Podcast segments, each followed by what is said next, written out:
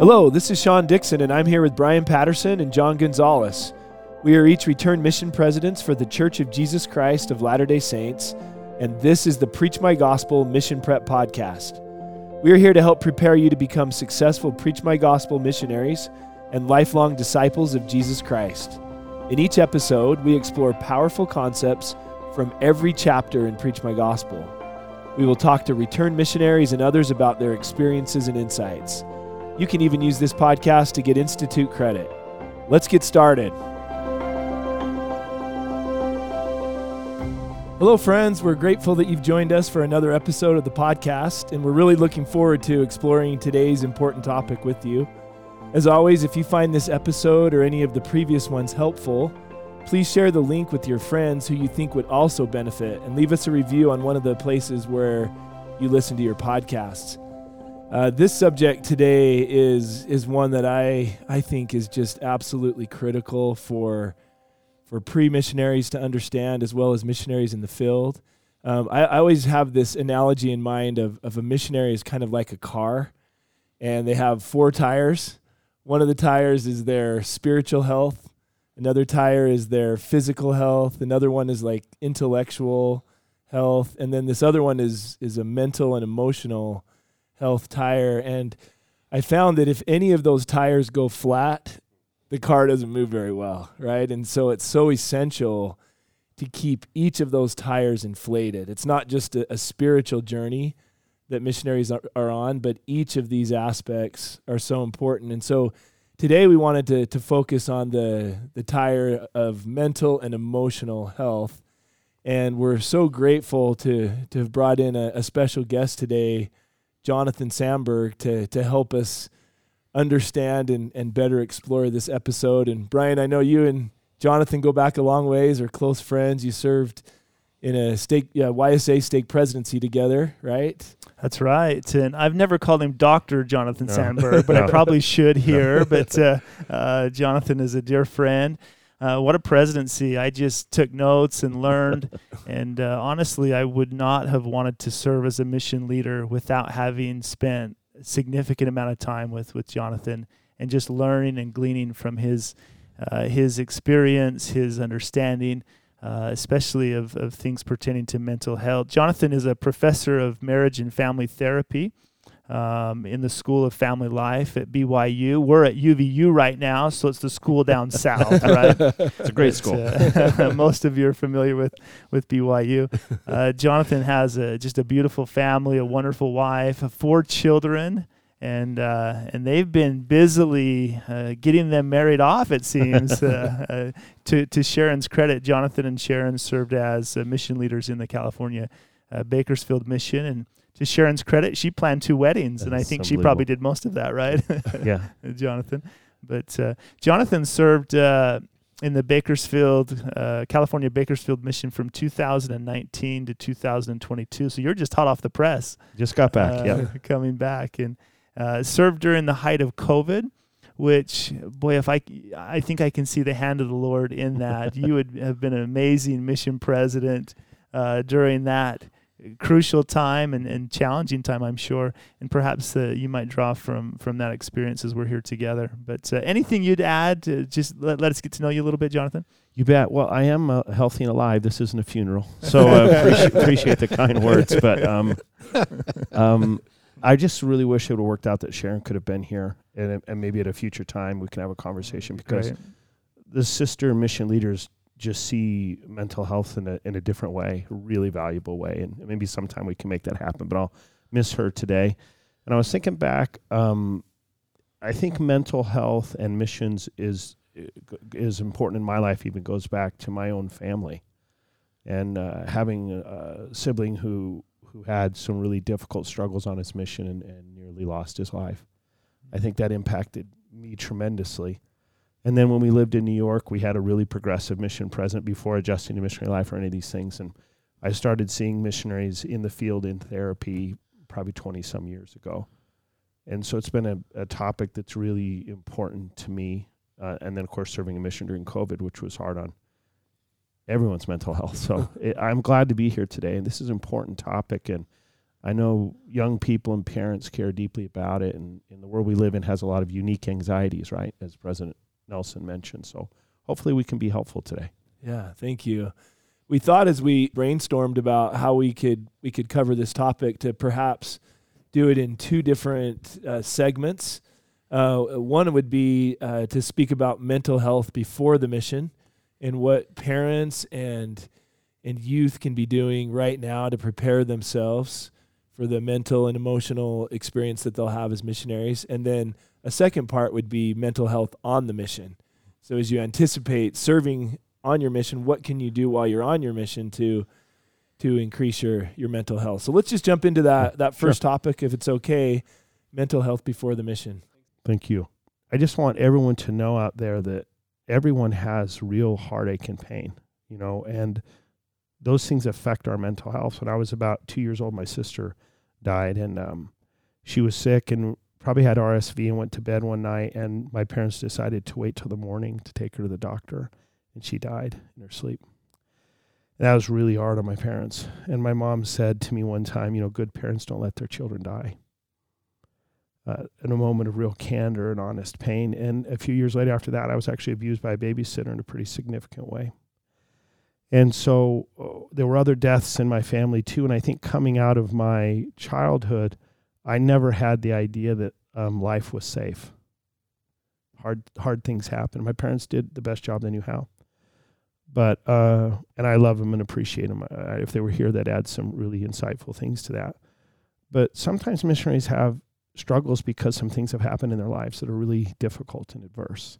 And it's important to talk about those things it's important to get help with those things. Um, I'm 52 now. I'm married. We have four kids. There isn't one aspect of my childhood that doesn't help me today. I don't sit around in pain today, though I did have years of pain and confusion at times. And so all the things that happen can be consecrated for our good by the Savior. We've got to turn to Him. We've got to talk to other people about it. It's hard when sometimes we feel really bad because of specific events. Some mental health problems are biological, some are psychological. We have some stinking thinking we got to clean up. But sometimes they're related to circumstances. And we need help. We need help dealing with hard circumstances, especially when we're young. And we can heal and have happy, great lives. Just because something tragic happened or somebody did something evil in our lives doesn't determine the course of our lives. We can do we can do whatever we want to do with God's help.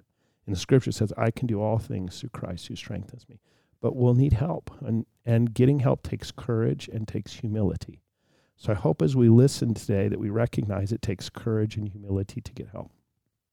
Why is it that mental health in and of itself has a negative, it has baggage? If I have a, a physical challenge, mm-hmm I accept it to, to one degree, and it's, it's not as negative as if I just, you know, I have this mental health challenge or I'm emotionally challenged here. Sure. Um, just to give you an example, uh, I was putting up Christmas lights and um, I fell off the ladder off the roof and um, shattered my ankle. And I went to take a step, and I could just, I just knew something's not right. It's just like I won't go into the details, but it wasn't right. And, you know, I went and I got a lot of treatment and help and I got surgery and I got physical therapy and I had lots of help. I had accommodations. I had a parking pass closer to camp, you know, all the way through the whole process. Nobody expected me to walk on a shattered ankle. It just, it, it doesn't work. I can't, I couldn't do it. All I can describe is the moment I stepped, I said, that's not going to work. I just, I just knew. But I think there's two things. One is that we are in the western part of the United States here in Utah, for those that are here. And Pioneer Stock says you do really hard things. And no matter how you feel, you do them. And you make it through. And then, second, religious people who are righteous are supposed to be happy. Now, both those things aren't true, but but we think that. We think that we're weak and we're unrighteous if we're not happy all the time which is, you know, so not true. Abraham Lincoln, I mean, George Albert Smith had severe depression, fifth or sixth president of the church. It's not true, but it's something we buy into. Um, in, in some ways, if you live in a country that is a third world country, you don't have depression, you just have life. We have dictators, we have poverty, we have crime. I might get thrown out of my apartment today. Everyone has it, everyone knows. And so you live with it. But in first world countries like this, it's confusing because I have all these things. I should be happy, therefore I'm ungrateful or I'm bad. But the bottom line is you can have asthma or diabetes or anxiety. They can all have biological determinants and they can all be treated. And you can pray all you want, but if you have biological depression, God's not just going to take that away. He's going to say, I've created modern medicine. Go get some help. And the, and the challenge is if I have diabetes, I feel very comfortable sharing with you. I can't eat that because mm-hmm. I have diabetes. Yeah. But if I'm suffering from a mental health condition, yeah. I keep it to myself, which in and of itself, I'm assuming, creates another challenge. Yes, it does. Yeah, it does. Especially if if in if in my family or your family we don't talk about that stuff. We just don't do that stuff. And so lots of times missionaries go on missions and for the first time get a language and a, and a name and a diagnosis and an approach to deal with something they've known for a long time, but they've never really been able to talk about. Mental health comes in, in many different forms or many different levels. How would you kind of categorize the different levels that you you'd, you'd notice in, in missionaries or in pre-missionaries in that way? So there's this gem. It's called Adjusting to Missionary Life. You'll get it in the MTC, but you can find it right now on the Gospel Library app. You can buy it at the distribution center. You can just Google PDF Adjusting to Missionary Life. But on the Gospel Library app, it's under Handbooks and Callings and then under missionary callings. And that's where a ton of great stuff is. It's just one of the manuals there. Maybe it's a great time just to reference this great book, Adjusting to Missionary Life. I think they've tried really hard to create a little model on page six. It's this little fellow who's a missionary and he's green, yellow, orange, or red, right? He's in good mental health shape. He's in he's struggling a little bit. He's falling apart and he's he's a disaster, right? So I, I like to think about mental health just in terms of functionality every missionary I've ever talked to has had red days and red weeks in the mission where they're not sure they can do it. If they have another week like this, they don't want to be on a mission. And I had those experiences as a missionary. I said, I can't have another day like this. and and some days I went to bed and I said to Sharon, I can't believe I'm alive.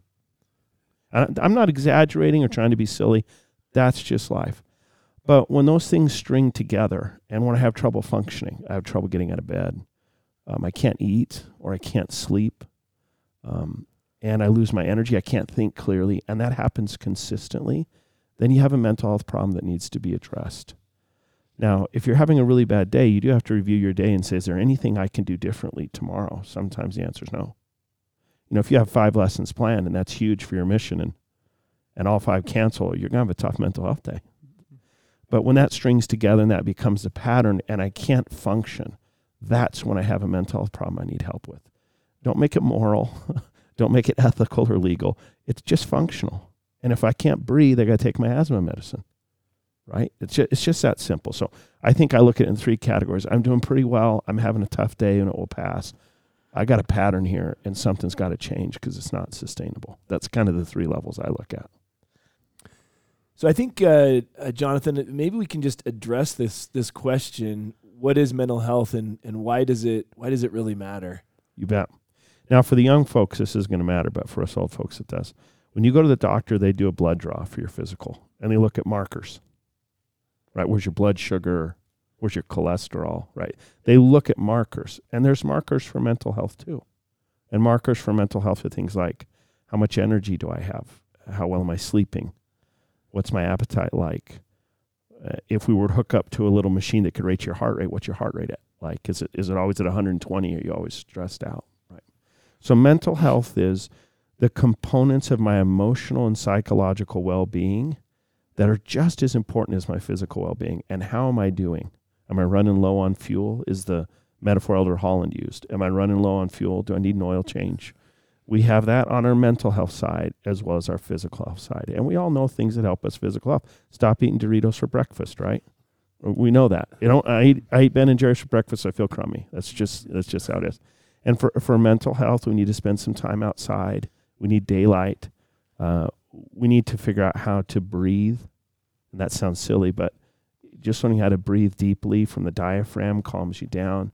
We need good relationships for our mental health. So, so mental health is like physical health. It's a component of our well-being that has to be nurtured.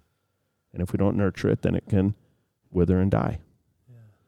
So if you were to think of of some things that you could do t- that would be helpful to cope with your mental health issues versus things that would not be helpful, Yeah. what what would what would you teach us there? Okay.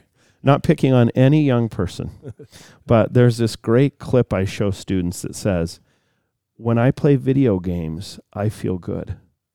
I forget I have a house. I forget I have a dog.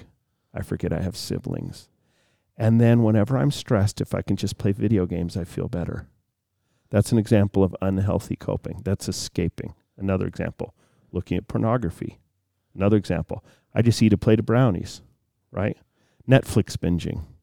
These anything we do to escape from our problems and adds additional burden. So for example, if I look at pornography afterwards I feel bad about myself and I lose the spirit. Right? If I play video games all night and don't do my homework, then the next day when I go to class and I fail the test, it has consequences. So that's all unhealthy. The question I always ask people in therapy or on the mission is why are you doing that?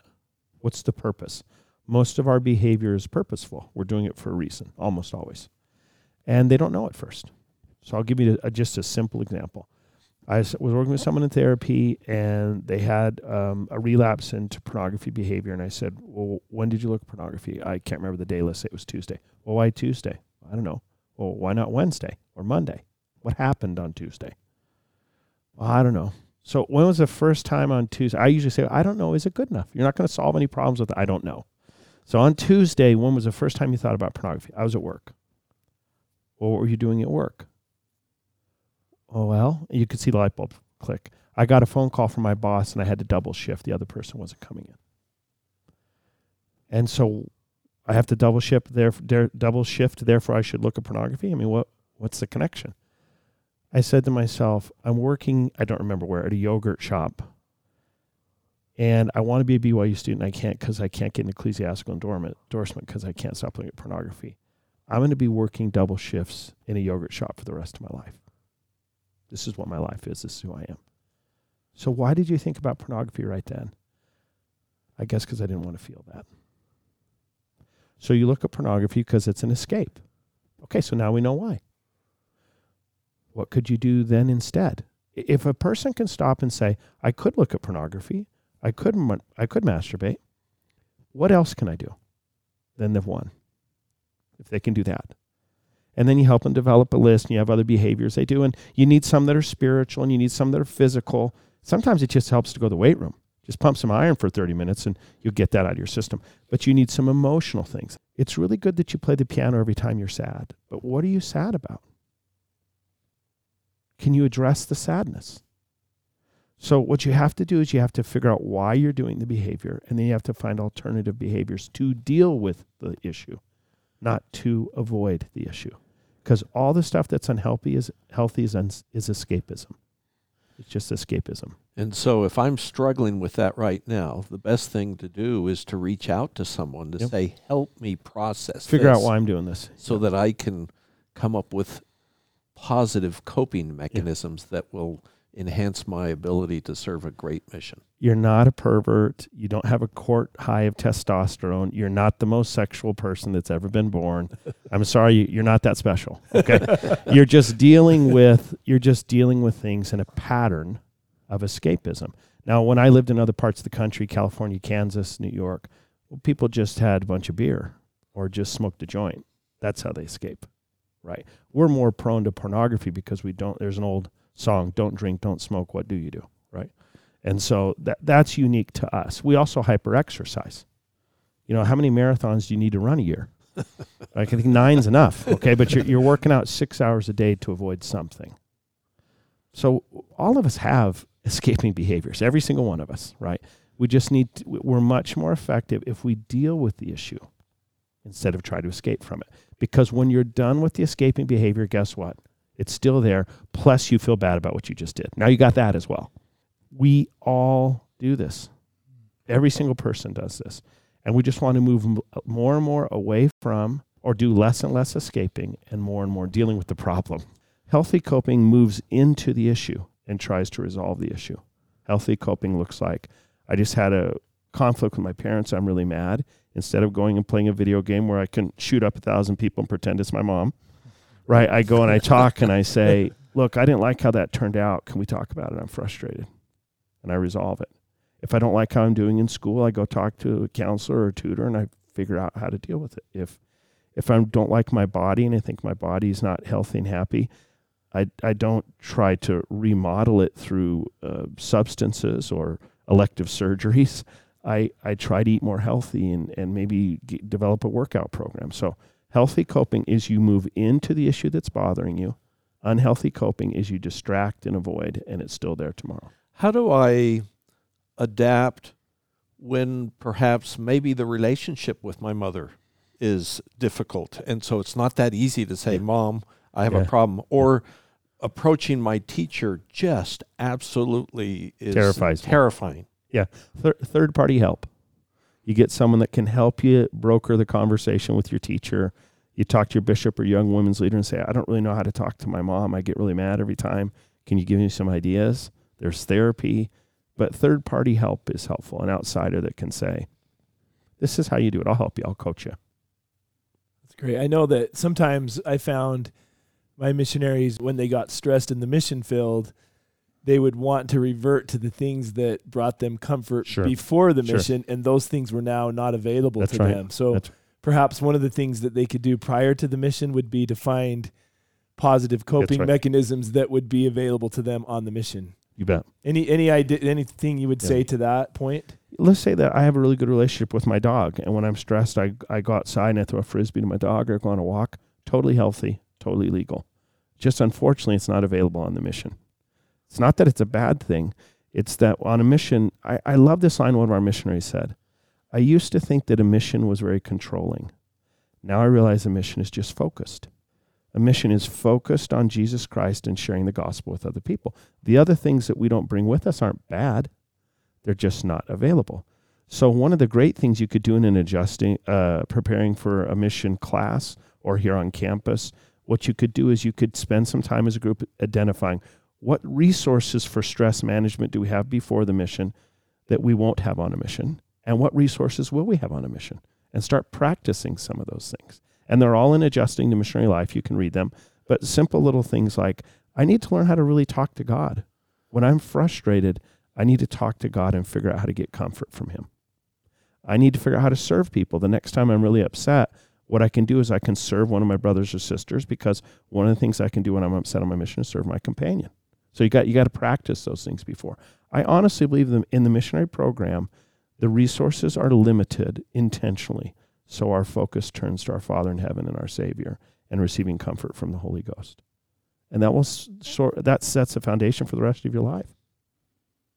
We, we've also got some parents, Jonathan, that are listening to this podcast and and, and, want to help and assist and, and, and prepare uh, their children to, to, to be successful, to serve a mission and so forth. Any any thoughts that, that a parent might be able to do to help their pre-missionary?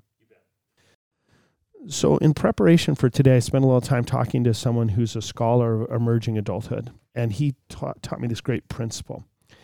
He said, We have to understand the difference between a trajectory of growth and a trajectory of dependency. So, I just want to explain what he said because I thought it was so great.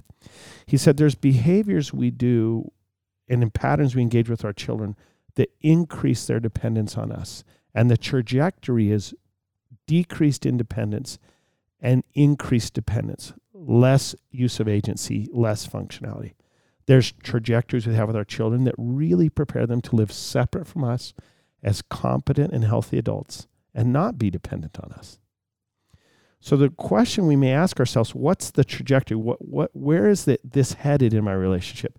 Is my child going to be in my basement in 6 years playing video games, working a part-time job and having me do their laundry?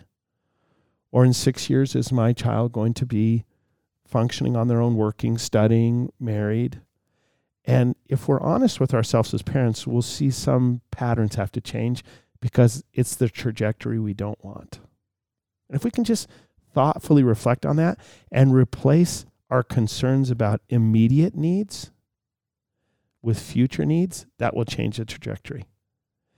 Yes, our son needs to figure out how to graduate from his or move on from his sophomore year. That's the immediate need. But would it be okay if he failed this class? Would it be okay if he had to retake this class over the summer? What would that be? What would the trajectory be like in six years versus if I go in and argue with the counselor and get a passing grade and move him along? And that's just one of a thousand examples. Don't let the immediate needs with your kids shape the trajectory. This is what my colleague said. Look at where you want them to be in five years and interact with them in that way. And I, I thought that was really helpful. So um, let's parents let's fasten our seatbelts. Okay, let's just be honest with each other. Okay, does every person here at this table have all had the experience of being a parent of a missionary? Yes. Okay, so it's a lot harder than I thought. No, I, I wasn't unkind to people who sent a child on a mission, but I didn't know when our son went on a mission. Well, this really hurts. Why didn't anybody tell me? And our son went to Novosibirsk, Russia, and so that was when the the service of a missionary there went from a missionary to a full a full time service provider, Kind of just volunteer. volunteer. and and he said, Dad, I went six months without teaching a lesson. Now, I'm not talking about getting someone to church. I'm talking about teaching a lesson. So they were just trying to find stuff to do every day, and you, we just didn't know. There's a lot of unknown. So the moment the child leaves, the preparation's over, and you can't solve their problems. I know you. I know you think you can because you're allowed to message them every day, which you shouldn't do. It's distracting. Stop messaging them every day. Let them call you on Monday, right? But I talked with a friend yesterday who has some real experience in this area, and uh, he studies emerging adulthood. And I said to him, "Tell me about the difference between flourishing and fou- floundering as young adults." And he said the difference comes down to. I thought this was so interesting. The difference comes down to how much control a parent has, or one of the elements.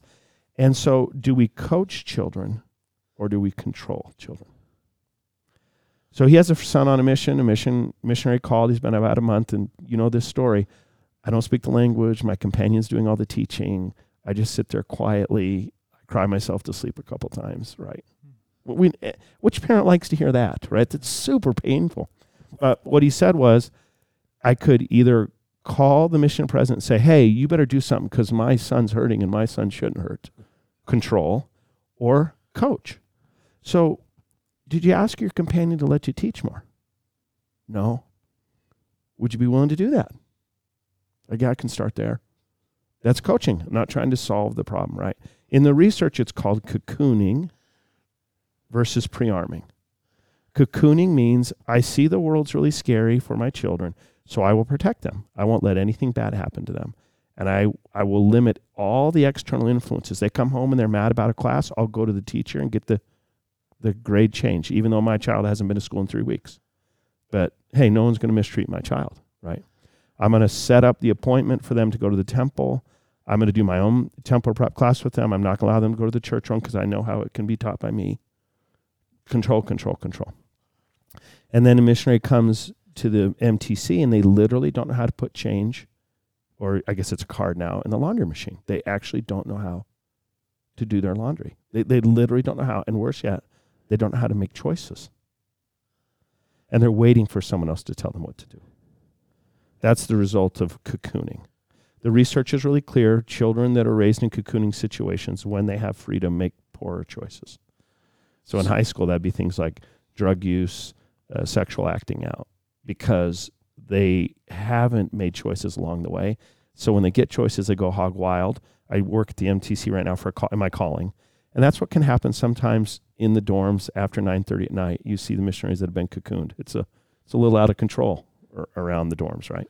Let's say that I f- I'm listening to this right now, and I feel like I've been cocooned. Yeah. My my sense is my parents Yeah. control me, and I'm cocooned, and and I want to break out of this. I Yeah. want to serve a mission. I want to be successful. yeah. But now I've just heard you say, "Gee, I'm I'm, I'm, I'm done. I'm Maybe I, to act out. I'm, I'm I'm not going now." Well, first of all, there are lots of missionaries who were cocooned all their life and figured out. It just takes longer and is a more, a little more painful at the beginning of their missions, but they figured out. Um, so when our when our son and my, and my wife, when he was seventeen, had a conversation, and she would say that he wasn't as organized on his homework as he should have been. He would say that he had, "I got this, mom." Right? My wife's favorite phrase, "I got this." And he said this really insightful thing in love. It wasn't mean at all. He said, "Mom, you've been a great mom." but next summer I'll be on a mission and you're fired. That's what he said. He said, I could be in the middle of nowhere next year, and you're not going to be able to help me with things. So I have to do them this year, even if I do them bad. And there were some things he did poorly. Nothing out of the normal. I mean, he's just growing. And he's, by the way, he's he's getting his PhD at Boston College right now. He's not a slacker. but um, but what what happened Did was he rehire his mother? no, some, something changed in their dynamic. It was a turning. And he did end up in the middle of Russia, in the middle of Siberia, you know, just like he said. So if you're the parent and you have a sick feeling in your stomach right now and you say, I'm doing this, but I'm terrified, I, I'm so afraid not to do it. Or you're the teenager, you got to sit down and have a conversation. You got to say, we've got to be different. We've got six months left to the mission. We've got to be different. So the other is pre arming. Pre arming is, I have confidence in you. Here are the skills you need. This is how you can handle it. I know that you won't do it right all the time, but if you need help, ask. We'll help you. But you're on it. You're in charge of it, and it's your deal. And we're support staff. We're support staff. And and then you you know go in the other room and pray all night if you have to, but don't jump back in and take over. Let the kids learn. Let them make mistakes. The more they learn, and the more decisions they make before their mission, the better decisions they'll make on their mission. If the ratio is three dumb decisions for every 10, all you can do is log decisions. Then the ratio turns in your favor over time. Then it's two dumb decisions, then it's one dumb decision to 10.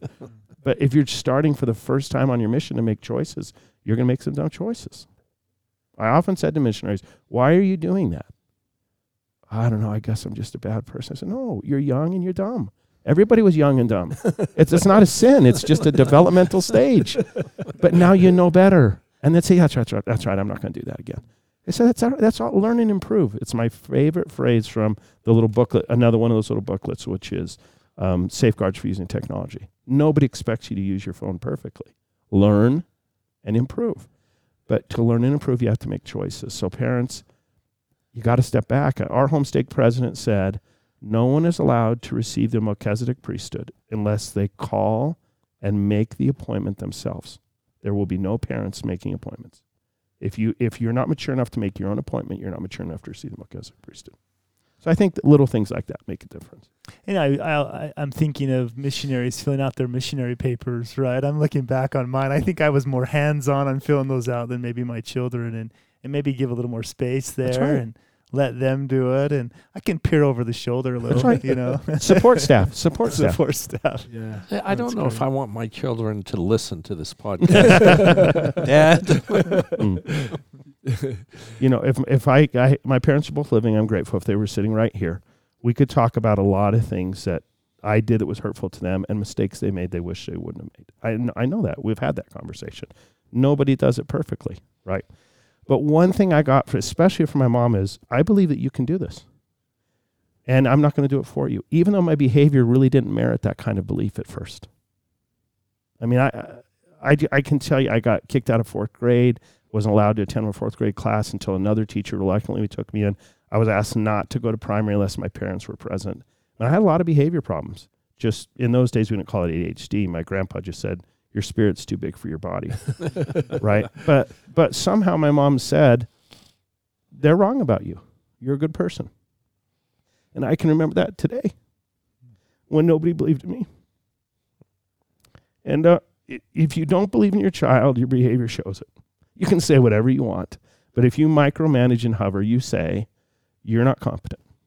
I don't believe in you," and that's that's a tough mental health message.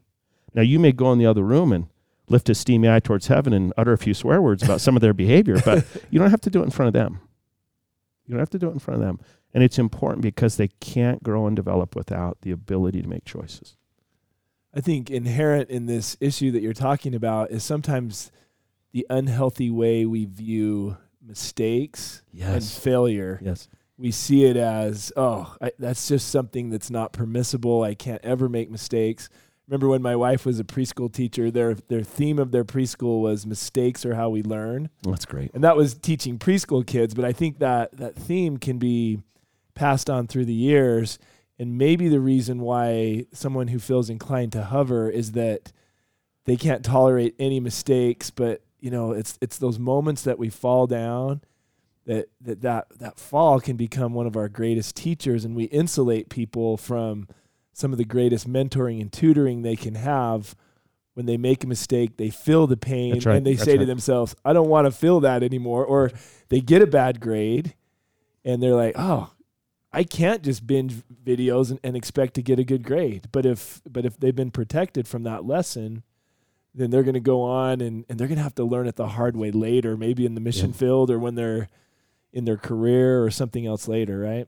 I, I had multiple conversations. You're exactly right. I had multiple conversations with missionaries where I said, as loving as I could, has anyone ever told you this? Whatever the feedback was. No. And I just remember one sister, so insightful. She said, I'm so tired of my companions not liking me. I have to change something. I said, Well, we, we, we talked about the behavior that had to change, and heaven knows we all have to change behaviors.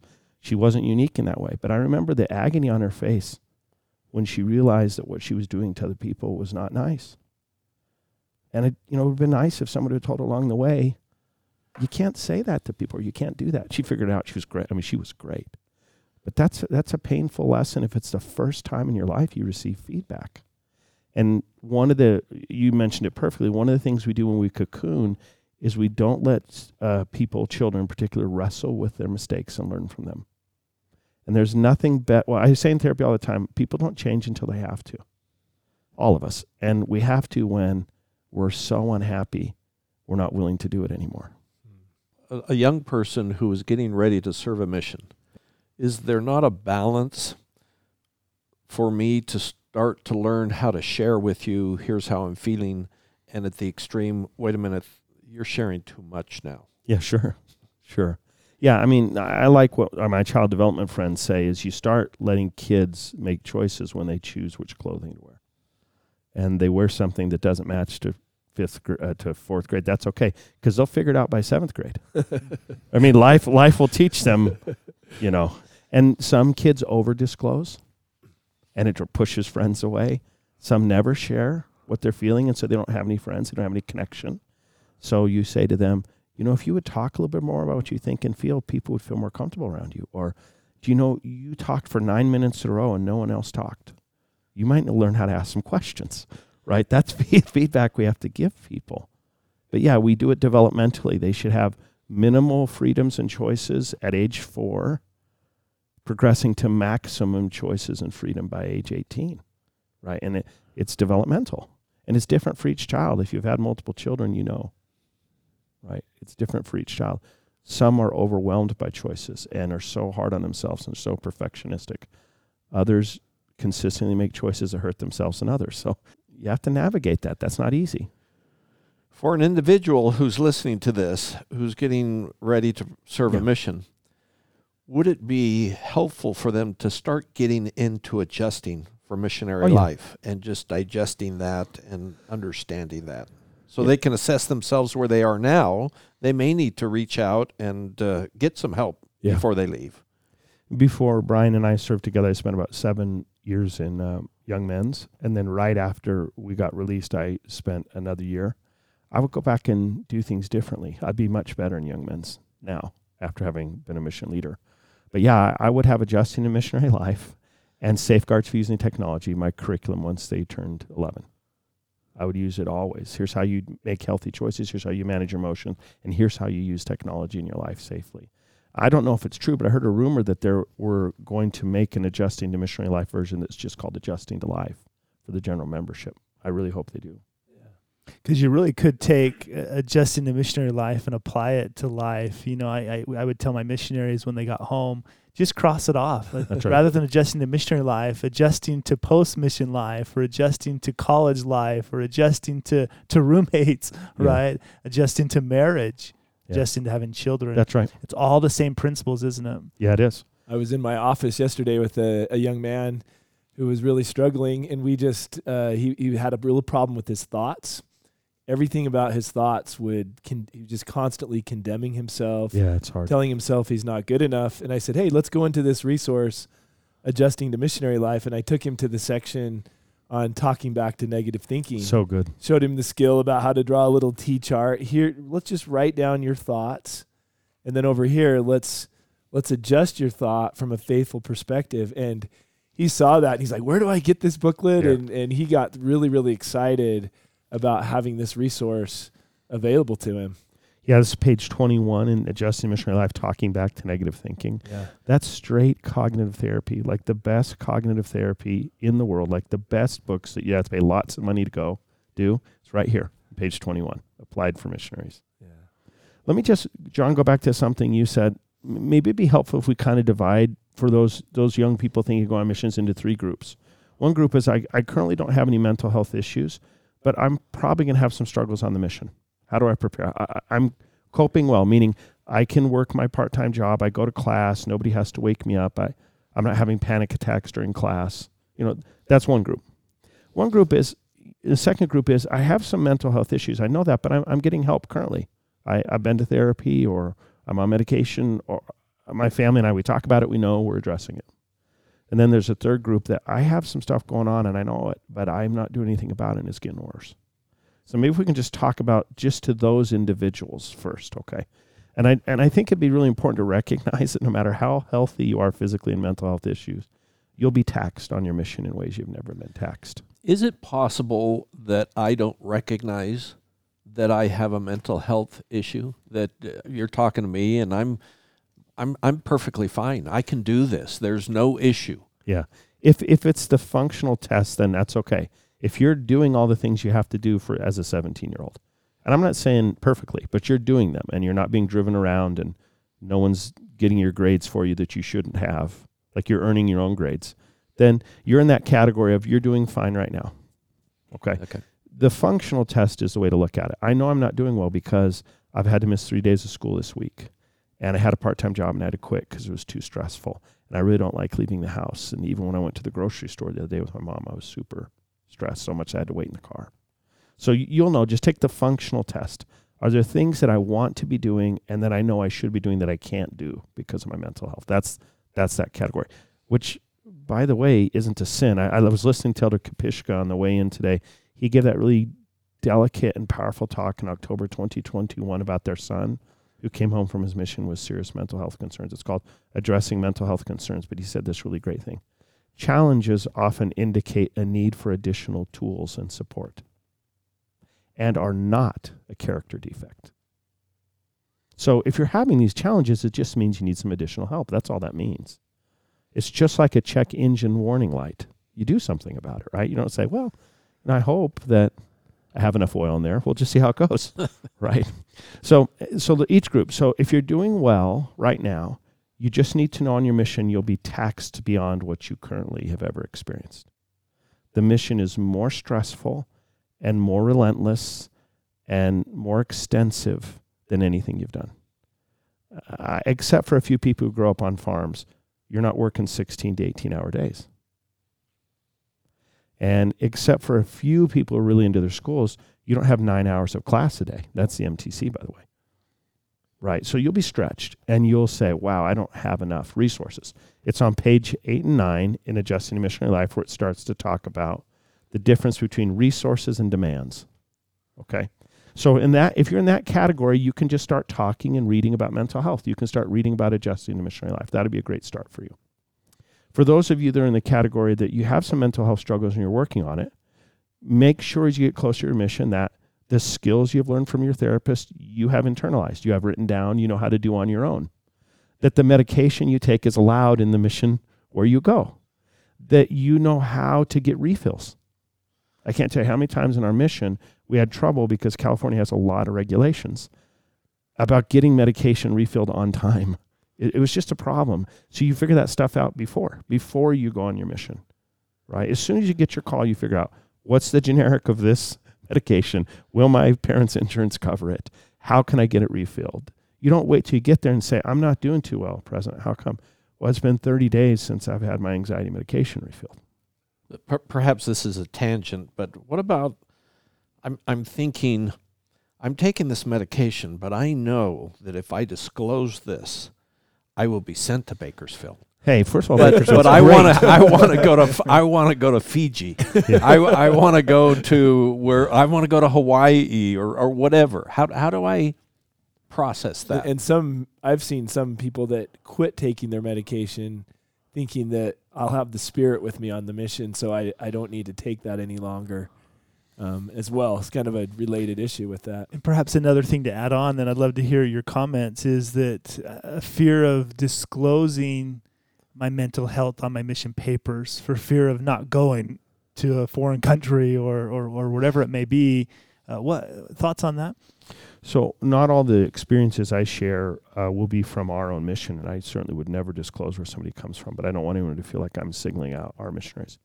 But I, I worked with a missionary once who uh, came on the mission, um, disclosed after one the first day meltdown, um, and in a mental health position, I was in a position to know about this.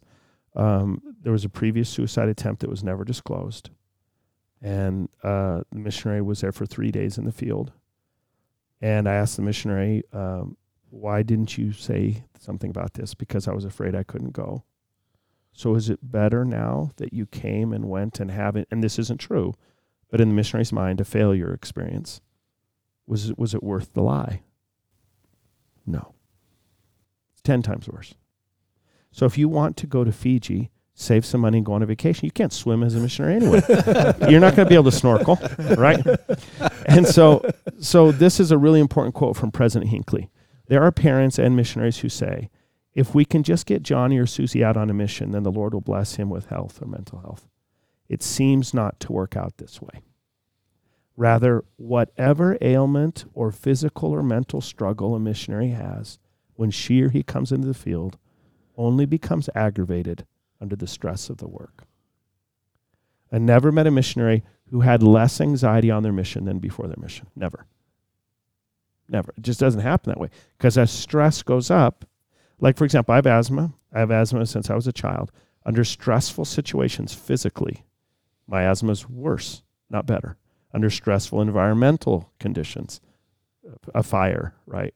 it's never it's never better. And it's a wow, I'm breathing better today now that the air quality is 200. right. So so in answer to your question, never works to lie in your paperwork.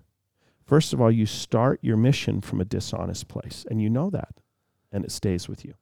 Second is the mission department is trying so hard through revelation and information to assign you to a place where you will be successful and where you will have the most positive impact.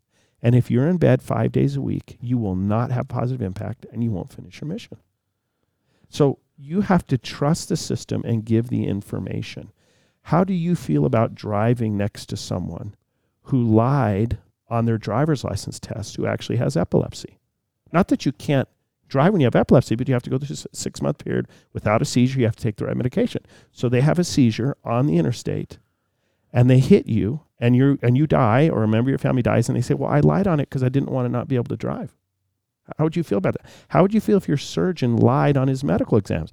I'm actually an orthodontist, but I think your knee is going to turn out great. you know, it, that it doesn't work in any setting. It doesn't work in any setting. So this is not a social thing. It is so hard to understand in high population areas. A mission is a privilege. It's not a right. You don't get to go. Nobody owes you it. Nobody owes you a mission. And second, we don't go on missions because everybody else is. That's a terrible reason to go on a mission. You're better to wait six months or a year, get your mental health in a good place, and go out and feel like you could serve and be productive. There's no one that's it's harder on than you, than you being out on a mission you want to serve and you can't. That's so hard. What I'm hearing is if I'm preparing to go on a mission, I disclose to the extent of maybe too much yep. in the process. Yep. And then trust the Lord yep. in his divine way to assign me to wherever or whatever yes. I may do that yes. will bless my life. It's yes. a reflection of a lack of faith in a way in the revelation process. Yep. When we try to put ourselves where we want to be versus just allowing God to place us where he wants us to be. I'd much rather be where God knows I need to be than and to try to manipulate that myself. But in the moment, mm-hmm. when we're less mature, sometimes it's hard to remember that. So I, I just think that all of you listeners out there and parents, if, if you'll just really key in on what Jonathan's just taught us, it's it's going to make a huge, huge difference. Let me give you a practical example. So I don't disclose and I go, and I have issues. I have a long history of cutting. Uh, th- that's what I do. And by the way, let me just say something about cutting. If you ask people who self injure why they're doing it, it's so that they can have some visual representation of what's hurting so badly on the inside. It's not deranged, it's not evil, it's not possessed. They don't know how to externalize a deep pain on the inside. So I don't I don't say anything about that. Okay.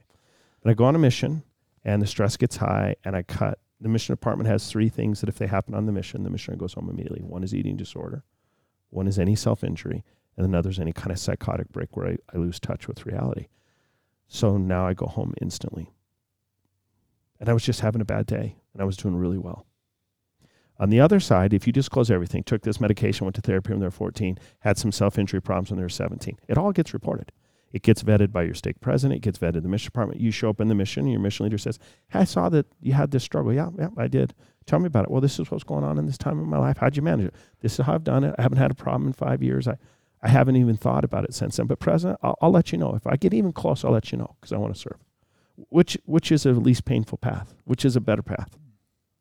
Above board means you get resources. Hidden means you don't get resources. That's that's the that's the trade that's the trade off point. So let me say one thing about revelation though, uh, going back to your point. So when we were interviewed to go on our mission as mission leaders, uh, it, it's a really sacred process. We were interviewed by Elder Rasband, and then when we were interview when we were extended the call by President Nelson, which was, you know, a really powerful experience. My wife turned to me and said, "We're not the kind of people that meets with the prophet. I mean, that's just not who we are." That's not the circles we've ever swam in.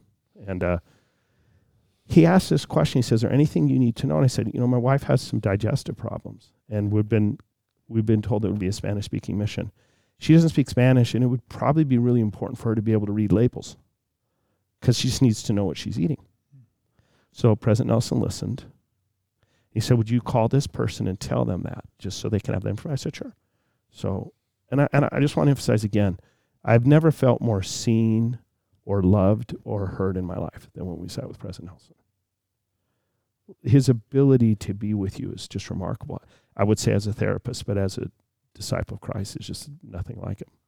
So I call over to this office 45 minutes later, and they say, Let me read to you the note President Nelson sent us in, in the 45 minute interview. This is the president of the church.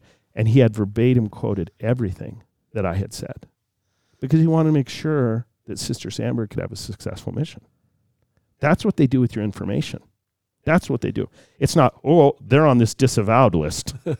and by the way, Bakersfield's a great mission. but, you know, well, I know we served in Fresno, which is like the second best mission in the world, closely followed by Long Beach. Long Beach. That's right. I'll take third. Bronze. Redlands. Uh, I would We'll never tie. claim We fourth. I tied would for never third. claim We fourth. tied for third. but I just want you to know that's what they do with the information. They want you to be successful. God wants you to be successful. It's not a punishment. What about the last group? For those of you that know you have something going on, you have to do something really courageous, super, super hard. You're going to have to reach out to somebody. And if you haven't told your parents and you have a good sense that they'll be understanding and helpful, you got to talk to your parents. If you've tried to talk to your parents and just mental health isn't something your family does, they kind of make fun of it or, or resist it or something, then you probably need to reach out to your bishop or a trusted young women's leader, right? I, I love the fact that the young women's leader is in a, in a role specifically described in the handbook as someone who can counsel with and support the women and the young girls in her young women's program. Isn't that a great thing? Mm. So you find some, maybe it's an aunt or an uncle, or maybe you have a really good relationship with your pediatrician, but you reach out to someone, you say, I'm, I'm struggling, and you tell them what's going on and you ask for help. That's what you have to do. It's hard, but it's way better. It's way better. And then you talk to your, wh- whether your family wants to use a pediatrician or a therapist or a psychiatrist to provide medication. There's lots of good ways to do it. There's not one way to do it, but uh, you have to address it. You have to address the anxiety or the depression or the OCD. You have to address it. And some people immediately say to me, I don't like medication. Look, I don't prescribe medication. I'm not getting a kickback. Right? I'm just saying you have to you have to do something. You can't do nothing because you'll be overwhelmed by the stress of a mission. And for those of you that go through it and you work on it and you're honest and you get the help you need and you're still probably the teaching mission just it's not the right it's just not the right gig for you. Right? How great is the service mission? I mean, here in Orem, the service missionaries, the teaching missionaries all serve under the same mission president. They all go to the same zone conference, except for you still get to go to movies on the weekend. I mean, how I mean, you're teaching. In many cases, there's not enough teaching missionaries. So you're helping teach. You're serving in the temple. You're serving in organizations where you're really lifting people just as the Savior did. The Savior did just as much lifting and healing as he did teaching, by the way. At least that's, that's how I read the Bible. So you get to do that. So th- you just, once you're honest, you serve the mission you can serve. And if you're honest, honorably ex- excused from a mission, move on with your life. Make a good life of yourself for yourself. And I would think that if I have the the the strong desire to teach and I'm nervous, if I could just step back and trust in the Lord That's right. to to disclose whatever is going on and if the right choice is to serve a service mission, trust in the Lord that that's the best That's for me. And I found in some cases, um, serving as a stake president, um, I, I work on the other side of those Yeah. service missions a lot. And I found that normally, or not normally, but sometimes the call to be a service missionary is a lot easier for the missionary themselves to receive than sometimes their parents who have this vision of, Yeah. of sending their, their son off to some far distant place. And I think this you know, if we're ever going to change any kind of stigma that might exist with the service mission, it really will begin with the parents. Yeah. Any anything to say to that? Yeah. So you know how for this for the young people. You know how you have to help me and your parents do things on your computer or the remote control that's super annoying to you. Like like my, my one time my daughter took the remote control and said, "No one born before 2000 should handle this." right? Okay, so it takes me 10 minutes. A B, you know to go but but you just have to be patient with your parents. Say, hey, hey, mom and dad, that's the 1970s mission. That's that's just not today, and it takes a while for us to catch up. It's not that we're dumb or we're resistant. It's just different for us, and we're just behind, and that's okay. Yeah. But you have to be patient with us, just like teaching us how to find a family history name. It's it's kind of the same kind of thing. Well, I think also we have a tendency to desire something that's good Mhm. and then want to manipulate the outside Yeah. to accommodate my desire right. rather than just to step back and say "Th- th- I'm in the Lord's hand. Yeah. Here's uh, here here I am. Yeah. I- lived in the Northeast for a while, and at one point, the average of young men going from deacon to on a full time mission was one in 19. So it was rare. And it was a big celebration any time anybody did. But nobody looked down on somebody who didn't go on a mission because that was a struggle that we all understood and we all had it in our own family. But the currency for good parenting out here in the West is just a little weird. It's just a little wonky. You know, it's it's did my kid go to this university and did my kid serve this kind of mission? And if not, then I'm a bad parent. What's unbelievably self centered. Your children's choices aren't really about you. And that's hard for us as parents to step back and say, that's a good kid. They may be going on a different path right now, but that's a good kid. I know because I've been around the whole time. That's a good kid. And they'll figure it out. But it, we put a lot of social currency into serving missions, right? And that's not the right reason. We serve missions because we love God and Jesus Christ and because the gospel's blessed our life we want other people to do that, uh, to have that blessing too. And and that's just tough because um, there's a lot of social pressure. So don't let's not I love your statement. Let's not fix the outer wrapper to disguise what's going on in the inside. I mean, the new um, for strength of youth. Listen to this great line. It's normal to feel sad or anxious from time to time. When you're unable to cope with these feelings and recover from them, there's a great phrase. When you're unable to cope with them and recover from them, that may be a sign of mental or emotional challenges that require some help. Isn't that just a beautiful statement? And then you can get help from a parent, a leader, a doctor, a professional counselor. Such help can be a blessing from your loving Heavenly Father. If you have ever had thoughts of harming yourself or ending your life, please seek help right away. You're loved, you're valuable, you're needed. Beautiful. Isn't that? It's a great message you'd want everybody to hear that might be struggling with mental health. It's that comes from our heavenly Father. There's a spirit about that. Um, you're getting a sense of what it was like to be in presidency meeting when I was with Jonathan, right? As I just took notes, I just I just gleaned and learned and took notes. Jonathan, as we come to a close at this part, talking about mental health Yeah. before the mission, is there anything else you'd want to add there? Or, uh, Yeah, there's just one part I want to add. So, um, Elder Renlund at the last general conference in April spoke in what was on Saturday night in that conference, a women's session. And his theme was the young women's theme. Is that what it's called now? The young women's theme? Yeah. Oh, okay. Now, I want, to, I want you to think about the beauty of this statement. First of all, your beloved daughter, certainly we could say son, but I'll just read it as he wrote it. Nothing you do or do not do can change that. God loves you because you are his spirit daughter.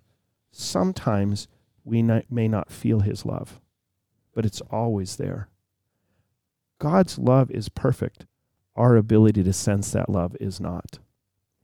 Our sense of God's love may be blunted by challenging circumstances such as physical or mental illness. So sometimes when we're really anxious or depressed, we don't feel God's love and we don't feel our prayers are being answered. And the signal's there, we just can't receive it. And mental illness messes up with our receiver. I just had to change out a router in our house, and I'm not a tech guy. But I've, I, it's a great visual image with those six antennas of broadcasting a message and then receiving a message. And one reason we want to work on our mental health because it gets in the way of us feeling God's love. And then we can believe all kinds of things that aren't true. God's bad, or I'm bad, or the church is bad. And those feelings come when we feel hurt over and over again and lonely. So that's the main reason you want to get help because a mission's actually just to prepare you to be a good husband and father, wife and mother anyway. And mental health will always get in the way there. It'll always be a struggle. We do the best we can with it and then we move forward. But we have to stop pretending and denying. Get the help now you need, and you'll be a better missionary. I was working with a young man who had severe scrupulosity. Yeah, it's tough. Toxic perfectionism. And he associated his perfectionism, his inability to feel God's love as a spiritual problem. And Yeah. what I tried to help him understand is that that was a mental health problem, That's right. not a spiritual problem. And I think when, when a missionary can understand, or any of us can understand, wait, I'm experiencing a mental health issue that's maybe blocking a signal rather than I'm experiencing a spiritual issue that that demonstrates that God doesn't exist. Yep. You know, and, and so I, I counseled him to try to use some of his other senses to see God's hand in his life, to, to get a journal and to Mhm. to write down when he, he saw miracles taking place that, that perhaps were were through different senses rather than just whether or not I felt God's love. Perfect. As we conclude this session, could you just speak to the role of the Savior Mhm. in in helping a person through mental health challenges and and how somebody could could maybe draw closer to the Savior as they they seek to to grow in this area? You bet. So um, I, I just want to say very, very clearly that all healing comes from the Savior. All light comes from the Savior. It comes in lots of sources. For anyone that's done yoga or Tai Chi, they know that's healing. That may have started in India, but that comes from the Savior. All light and all healing comes from the Savior. And whatever we can do to add more light and whatever we can do to turn to Him will help us with our mental health. President Oaks says it best. He said, God heals us in two ways. One, he removes the problem that we have, or two, he gives us the strength to deal with the problem we have. Now, the second one's much more common because we grow more that way. Sometimes he does remove a problem, but that's like, in my experience as a therapist and a priesthood leader, 10% of the time, 90% of the time, we get help and strength because one main reason is so we can help other people after we've gone through that problem then what's the point of suffering if we can't use it to help other people? So you turn to the Savior and you follow his counsel and you'll find healing in your life. That's a, that's a true statement. It comes in different times and different ways, but you find healing through Jesus Christ. He's the source of all healing. And sometimes healing requires us to go different ways and different places than we want. You know, President Oaks' father died. His mom went immediately to college to try to make money, and he was seven. And he went to get an education to make money, and he went to live with his um, grandparents. And his mom, under the pressure of it all, had a nervous breakdown and spent a, a long period of time in a, in those days, used to be state mental hospital. And President Oaks said, "I thought my life was over." He talks really openly about that.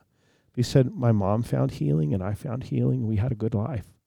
But there are dark moments. We turn to the Savior in the dark moments, not away from Him. Thank you.